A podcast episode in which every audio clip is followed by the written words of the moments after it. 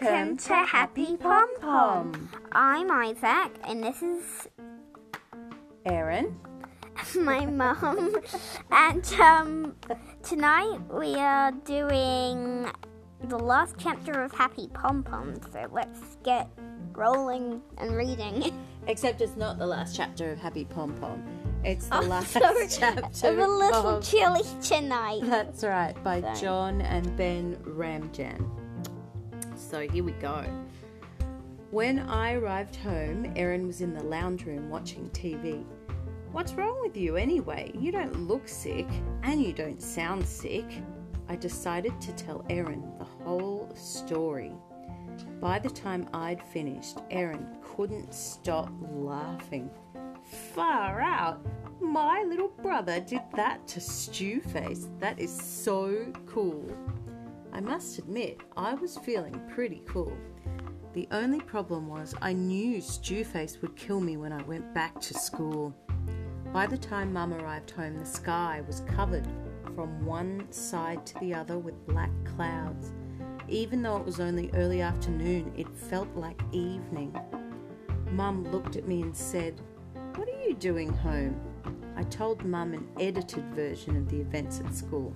How I'd been sent home because I had a fever even though I felt fine.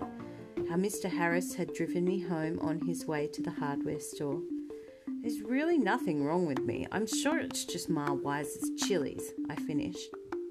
Mum looked at me with a slight frown for a moment, then said, Well, you certainly look all right. You can help me out around here. I've got the sheep jackets in the car. They need to be taken to the bottom paddock and put on the sheep. The bottom paddock was our largest paddock. It was the best paddock for the sheep during bad weather. It had the most protection. Bald Spot Mountain was the back boundary of the paddock, and the paddock had quite a few trees dotted around it. What I really wanted to do was sit down in front of the TV or play some computer games.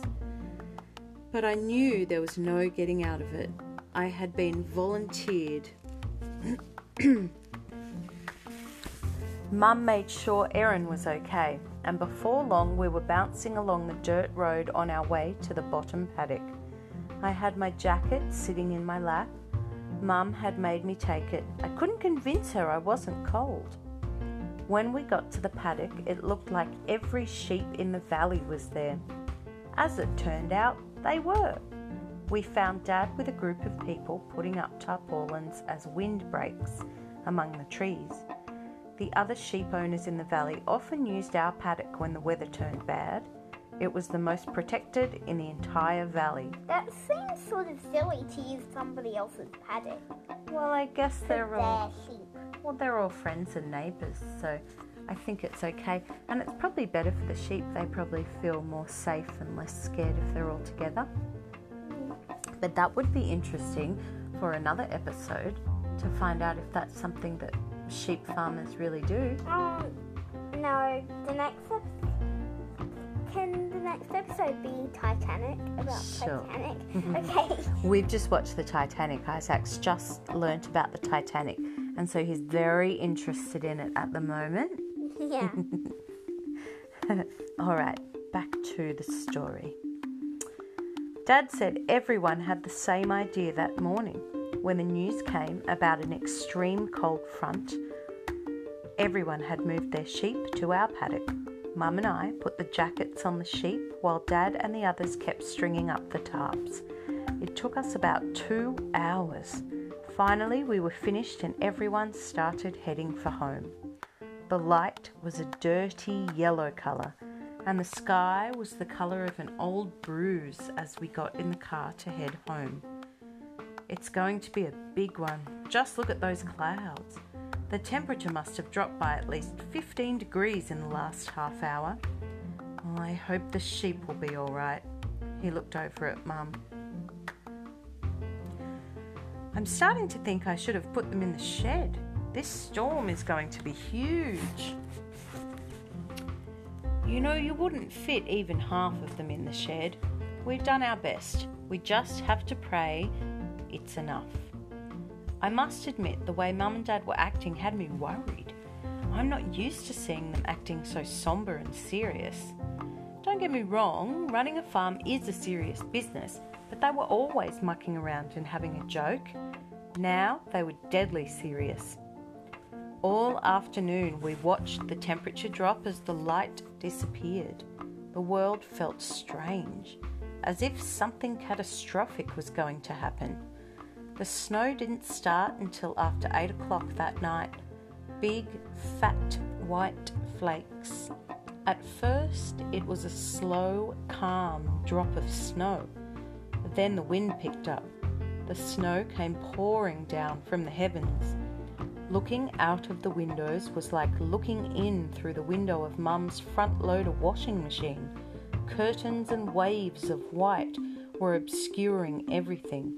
Then suddenly you'd catch a glimpse of something you recognised the cherry tree in the backyard or the swing, and then the whiteness would cover everything again. I'd never seen Mum and Dad more worried. Dad kept looking at Mum and just shaking his head. I went up to bed at about 10 o'clock. Even that was strange. Nobody even told me it was time to go to bed. Mum and Dad were usually very particular about my bedtime. 9:30 was my limit, but not that night. I lay in bed for a long time listening to the wind hitting the house. I just couldn't sleep.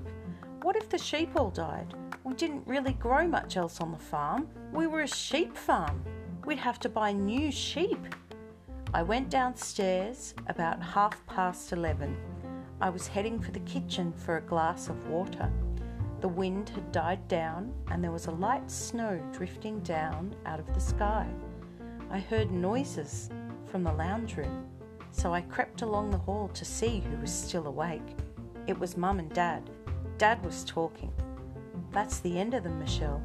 They'll never survive the night if this storm keeps up, and we both know this is just a temporary quiet patch in the storm. It means we'll have to sell the farm. We can't afford to replace all the sheep. The wool and meat prices just haven't been good enough lately. Come on, John. They might be all right. We won't know until morning. Oh, I know now. They just can't make it. Come up to bed. There's nothing we can do until morning.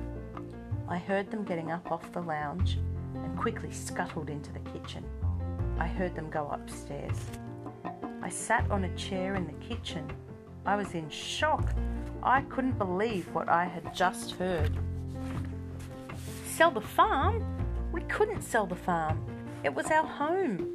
My great grandfather, Creepy MacDonald, had bought this farm over 70 years ago.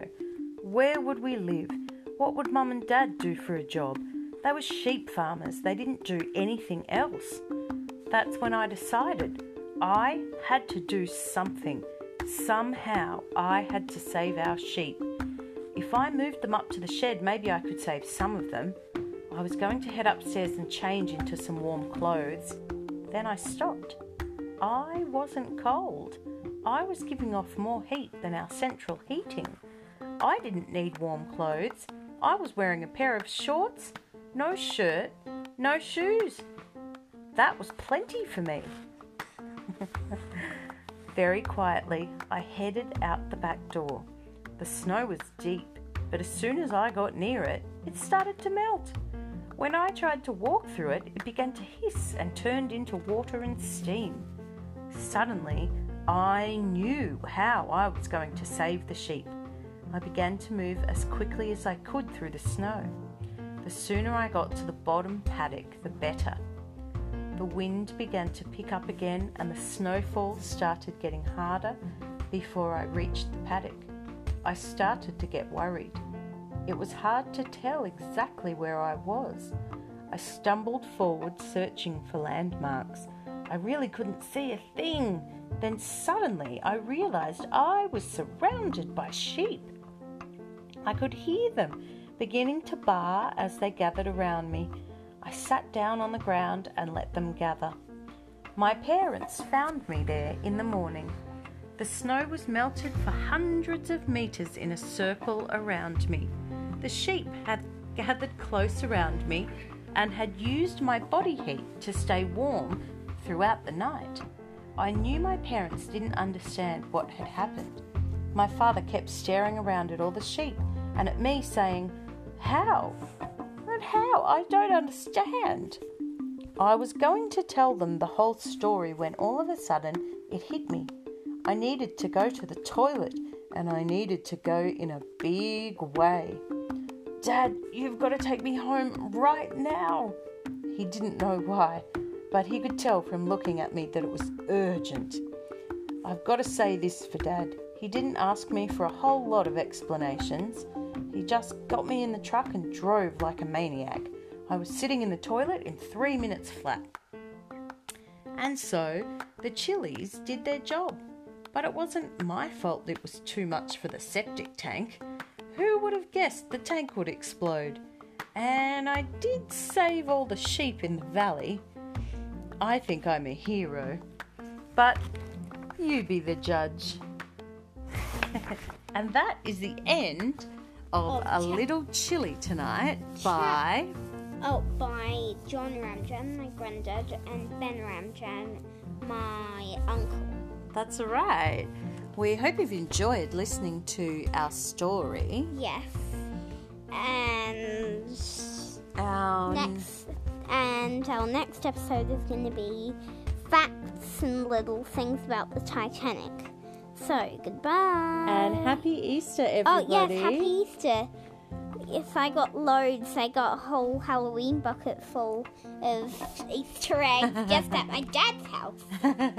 yep, the Easter Bunny was definitely good to Isaac this year. And he even sent me a card. It said, "Dear Isaac, somebody, some bunny loves you." From Easter Bunny.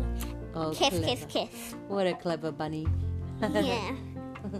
All right, we might post some more episodes in the week next week since everybody's at home and no one's going anywhere at the moment because of COVID 19.